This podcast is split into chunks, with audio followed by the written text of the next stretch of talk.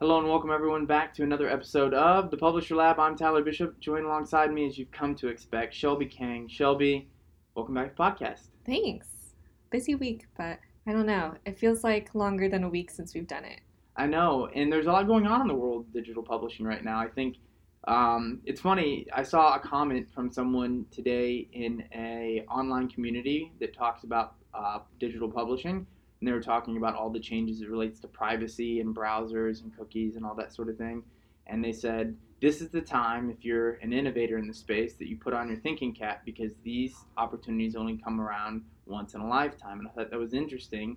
And he said the point is these types of changes, the things that are happening right now, are going to determine the, I guess, the playing field that we live on in terms of digital for the next, you know, maybe decade. So it's very important to pay attention to be involved in those processes if you can be. Right, that's right. Um, I was looking at doing some research for different topics this week, and one of them was about um, CCPA and how, even though it's been a few weeks now, we really can't judge the impact quite yet. So even though things are changing quite a bit, it's still kind of difficult to navigate and figure out what's really meaningful and what's not. I think people are just starting to understand the impacts of GDPR, and that's something that's evolved since its launch and continues to evolve. So I don't know, you know, how, how you really look at the ramifications of something like that in a static form because it is just kind of constantly evolving. Right. Well, that'll give us lots of things to talk about in future episodes. Um, but the first topic I wanted to get started with today is about Scroll. Um, so it's the new subscription service offering ad-free access to hundreds of websites. Um, so this topic I actually got off of your Twitter. so if anyone follows Tyler on Twitter, then you may already um, know uh, that I have a strong take on this particular subject. Exactly. So instead of blocking ads, Scroll works with a group of publishers to take ads off their websites in exchange for a slice of the subscription fee.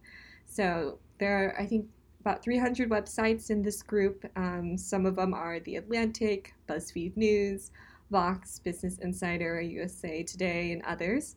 So Scroll works by placing a cookie in your browser, and that lets the website know that um, it shouldn't let or it shouldn't serve ads to you. So it should work across all websites once you've logged in to Scroll.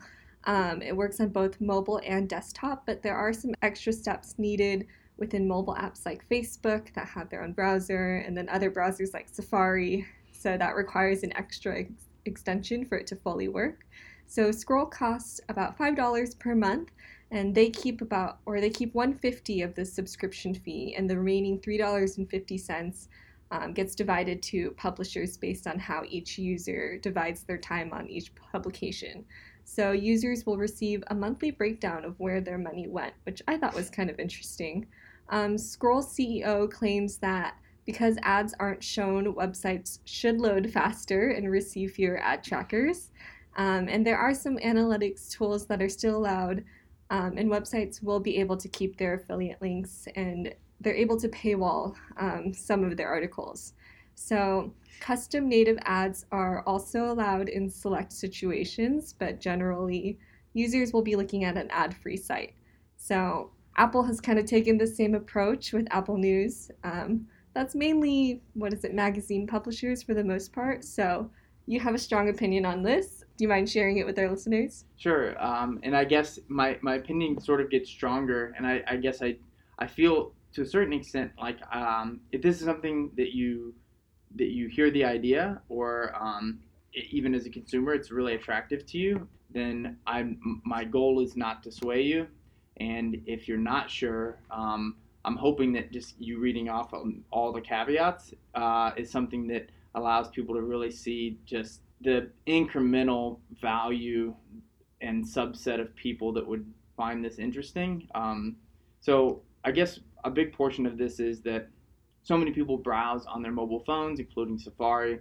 Um, getting something to work like this in a Safari browser without basically logging in and, and browsing through some kind of portal or iframe or something like that is going to be extremely difficult because um, Safari doesn't allow third-party extensions. So you know, you're asking people to potentially give up their favorite mobile browser. Um, Apple phones in general are not the best at, you know, uh, providing open browser access. A very closed ecosystem in general. But let's just throw all that out the window and pretend we're browsing on a good old desktop computer. If ads are being lazy loaded on a page, those sites are not going to be any faster. Sub ads. Um, beyond that, content recommendation is probably the native ads that are allowed, which um, those still can be annoying to people in a lot of cases as well, even if it's same site. Um, and then uh, ultimately, if you look at the amount of revenue that is going to be shared with publishers that are giving up these experiences and stuff like that to visitors, uh, it's very small. Um, you can look at it in the way that Spotify works for music. That's sort of the idea. Um, ask musical artists if they like uh, the revenue share or the value that music has taken given these types of models. Um, the value of music has gone down significantly uh, over the past few decades. And it's not to say that the industry hasn't changed, um, but the ad funded model of written content still does work. And um, the death of third party cookies isn't going to change that. It's just going to simply change the mechanism by which targeting takes place.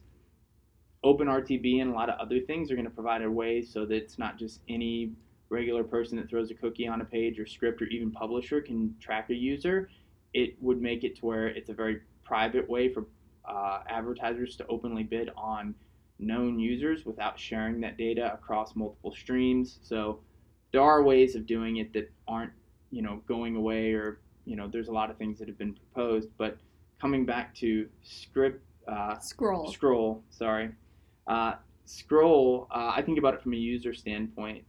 Given all those caveats, do you want to pay your out of pocket pocket money just so that you on a handful of sites might not see as many ads or ads and let's just pretend all ads is that worth is that worth it to you do you think?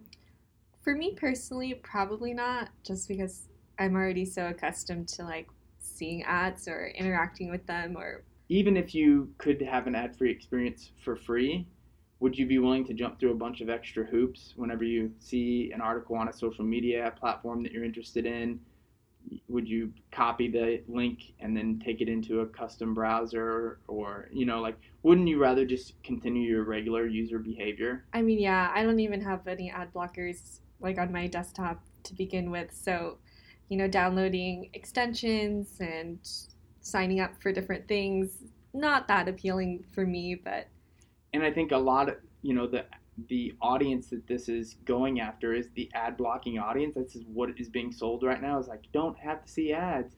Well, ad blockers are free. If I don't want to see ads, I can just use an ad blocker. And the stuff that ad blockers don't work on are exactly the same type of thing that scroll is going to really work well on. So you're asking people to change behavior and pay for something they don't need to pay for. The content's already free, ad blockers are already free. What is it that you're providing other than basically like a Patreon that is going to be unfairly distributed, and also somebody else is going to take a cut. I, I don't I, I don't get it. Uh, Apple News is actually different than this because Apple News is all within one application. The Wall Street Journal is putting their content into Apple News. They're not asking me as a user to log in, change my behavior, and then access the Wall Street Journal as I do today, and also still not giving me full subscription um, in Apple News, I can pay a smaller amount and get full access to all the content in a singular app where it is very snappy and fast in an app like experience with Apple News. Does that include um, content that's hidden by a paywall? Apple News? I, I, believe it does. I think that that was the selling point because it was, you know, whenever it was launched, they were saying to people like the Wall Street Journal, you're discounting your subscriptions for, you know, 30% of you know what you charge regular users and now they can access all this other stuff like aren't you undercutting yourself and basically telling your users to go use apple news? And you know i'm sure apple did some kind of great deal with them to start with but um, we'll, we'll see how that that model plays out. I don't know that it's been this huge explosion of people moving to apple news. I i don't think that written content or news content or any kind of written content for that matter is ever going to be this mass adopted thing that people are willing to pay subscriptions for because we're used to seeing ads on content and it doesn't really disrupt us. Ads on video, like I will pay the extra $3.99 a month for the Hulu without ads because I have to physically wait like 30 seconds. That's kind of annoying, but when I have to watch six ads before my show starts or like in the middle of it, those six ads, like I want to get up and do something else, but I'm trying to relax and want to watch something. Yeah. It's if somebody made you pause reading and stop reading and watch an ad until you could read the content, I think that would change things. Definitely. Um, the next topic I wanted to cover today is um, an article from Digiday, and it's titled The Incredible Revival of Auto Refreshing Ads. so, in the past, media observers called the use of auto refreshing ads as a bad practice, um, but this view is changing, and auto refreshing ads have been on the rise over the past few months. So, ads within these sites auto refresh based on triggers such as the amount of time elapsed, delivering more impressions, and thus boosting a publisher's revenue. So, obviously, this is not a new tactic, but it's one that's coming back um, as publishers are kind of looking for more ways to squeeze revenue out. Um, so, similar to auto playing video ads, ads that auto refresh help boost the number of impressions. But an ad ops service interviewed for the article estimates a potential net revenue increase of 20 to 45%, depending on how long the average user spends on a publisher's site um, and also whether the header bidding and bid caching are concurrently deployed. So, obviously, this tactic doesn't come without risk. Um, two of the worst offenders from a user experience perspective involve what's called a background refresh. So, that's when an ad um, and the editorial content refresh every 30 seconds or so. Um, and the other one is a blind refresh, where ads are refreshing without accounting for whether they're in view or not.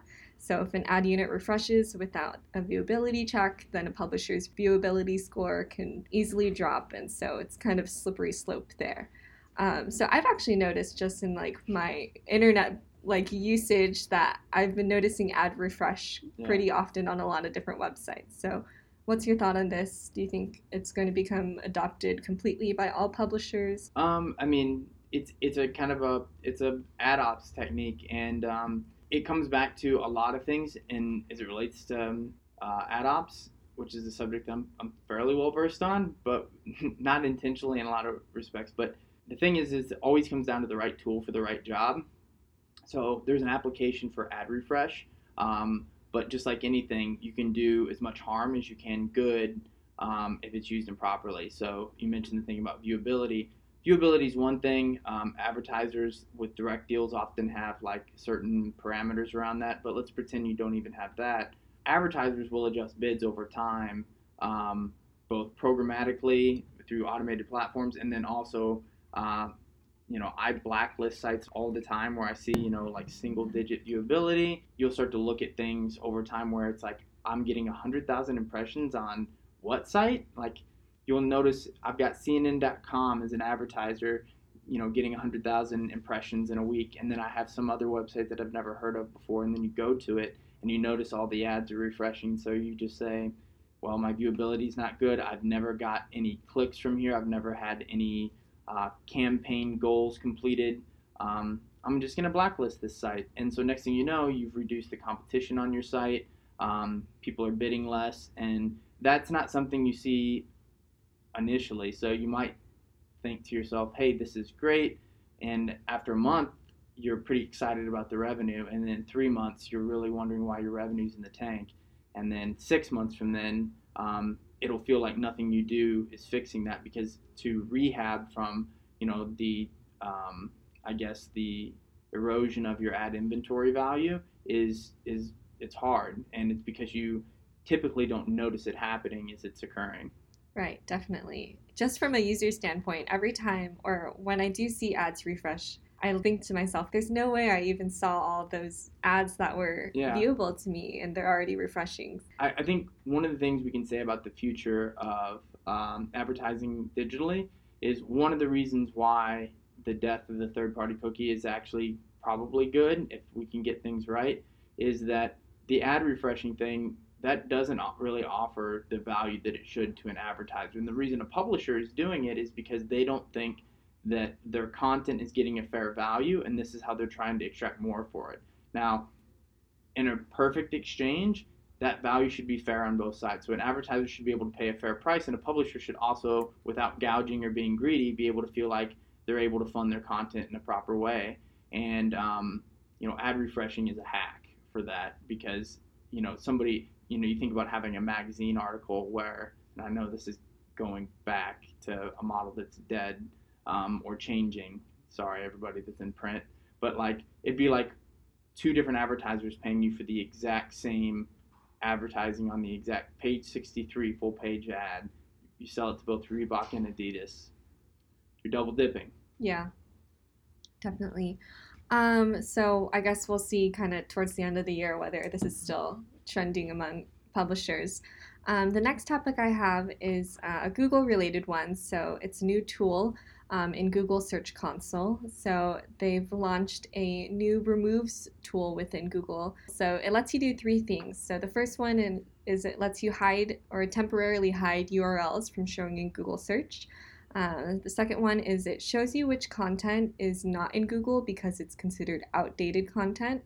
So this section provides information on removal requests that are made through the public removal outdated content tool. Um, so you can see a history of all the requests or updates to remove outdated content within the past six months here. Um, and the last one is um, it shows you which of your URLs were filtered by Google's Safe Search Adult Filter. Um, so you can access these tools within Google Search Console under the index menu, or you can go to search.google.com slash google dash console slash removals. You got that, everyone? I got that. Okay. Um, so that was just kind of an update I wanted to share. Just one of those things that might be helpful for people. Yeah, it's a cool tool. I, I took a look at it today. Um, I'm skeptical of how the remove from Google search index stuff will work. They've never been great at that, um, obeying uh, requests along those lines, but we'll see. Um, the other two tools, um, you know, my guess is people will be surprised at some of the things that go in there. My guess is there'll be a lot of bugs. Google will do things wrong there, but ultimately you'd rather know when affected by something than not. And so I'm uh, I'm a fan of anything where Google's willing to share with you information about the way that they're indexing or viewing your site. Right. And the last topic I have on deck is actually one um, from us. So it's the top digital content trends in 2020. So this is a survey that we conducted of over 200 digital publishers about different trends and challenges that they're facing this year. Um, so, when asked what the highest digital content priority will be in 2020, the majority respondents said SEO and diversifying revenue streams. So, not too surprising. Um, according to the survey, the biggest challenge for publishers this year will be growing site traffic and revenue. Um, and then, that being said, nearly 72% of respondents said that the most successful tactic for website growth in 2019 was just writing content. Um, and nearly half said that they want to produce more long form content moving into 2020. So, were there any surprises, or did you see anything that specifically sh- like struck you from the data that we collected from the survey? Um,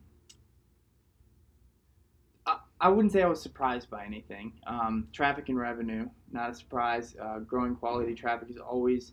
I, I don't think that there's a there's many good publishers that are like, you know what, if there's one thing we're not worried about, it's growing traffic in our audience. I think it's always something people have a concern about, and then that's always linked to obviously revenue. Um, and I think uh, the publishing business, like any business, where it's like even if you grew 100% last year, this year the goal is like to grow 105% more. You know, I, I there's there's kind of like insatiable want for more when it relates to business. So those two things make tons of sense.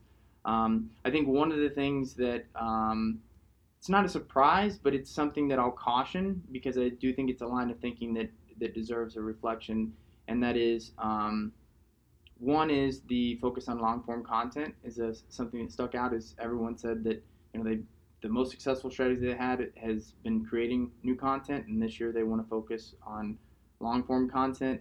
Um, that is not necessarily the the way that the internet has started to move. Um, number two on that list was video. And I think that a lot of publishers really struggle with how they're going to create video or monetize that video. And I do think that there are uh, real challenges there. If you're a smaller independent publisher, especially, you know, how do you create good video quality uh, content? And I think um, a lot of that comes from perceiving video content is this very highly produced, perfect type of you know content. But I think if you look at YouTube in general, there are videos out there that are captured on cell phones that are fuzzy, that are you know entertaining to people and things like that so i think if you good content can stand out regardless of the production quality sometimes so you have to separate that um, But then in general, as it relates to long form, long form is great uh, in a lot of cases, but I do think um, whether you like it or not, Google is starting to reward the idea of giving people answers. And sometimes giving people answers means finding a way to present as dense of information as possible in the shortest way as possible. And that lends itself both to video and then very visual style of content. So I would I just reframe that to people that are thinking about long form content this year and say, how are you making your content more visual? Um, how are you packing in the information that people are looking for into the most succinct ways as possible? Um, and those are the things that also are becoming rich snippets, which is a damned if you do, damned if you don't um, proposition a lot of times. And I get that, but just some things to think about. Yeah, I 100% um, agree with you, especially with trying to figure out how to make your content as easily consumable as possible. Um, that's actually all the topics I have for this week. Um, is there anything going on on your end? So, uh, as it relates to making content easily consumable, you now have this podcast both uh, delivered into your iTunes, Spotify, wherever you get your podcasts, and now you also have our YouTube channel where you can access it. We have uh, publisherlab.com where you can submit questions and information, access the podcast, uh, videos, um, subscribe to our newsletter, um, the Five Bullet Friday that you hear often referenced on the show. And then coming up in early April, I don't know if we want to present a date yet, we will be back in New York with uh, at Google for another Pubtelligence event. Um, seating will be very limited and we will run out of seats very quickly like we normally do, but I wanted to give you the opportunity uh, Shelby to to share that date if you were ready to share it, and if not, we can just say early April and keep your eyes peeled. Um, I, I, think we're ready to share it. Um, so we have a date Friday, um, April third.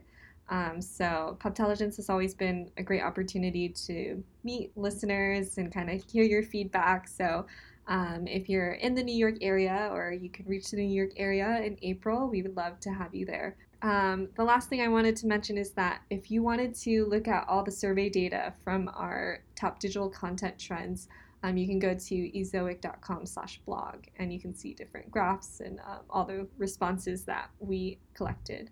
Yeah, and I, I was, it's very interesting data to look through, and I think that um, if you haven't had a chance to look at it, definitely take a look at. Well, we want to thank you for joining us on another episode of The Publisher Lab.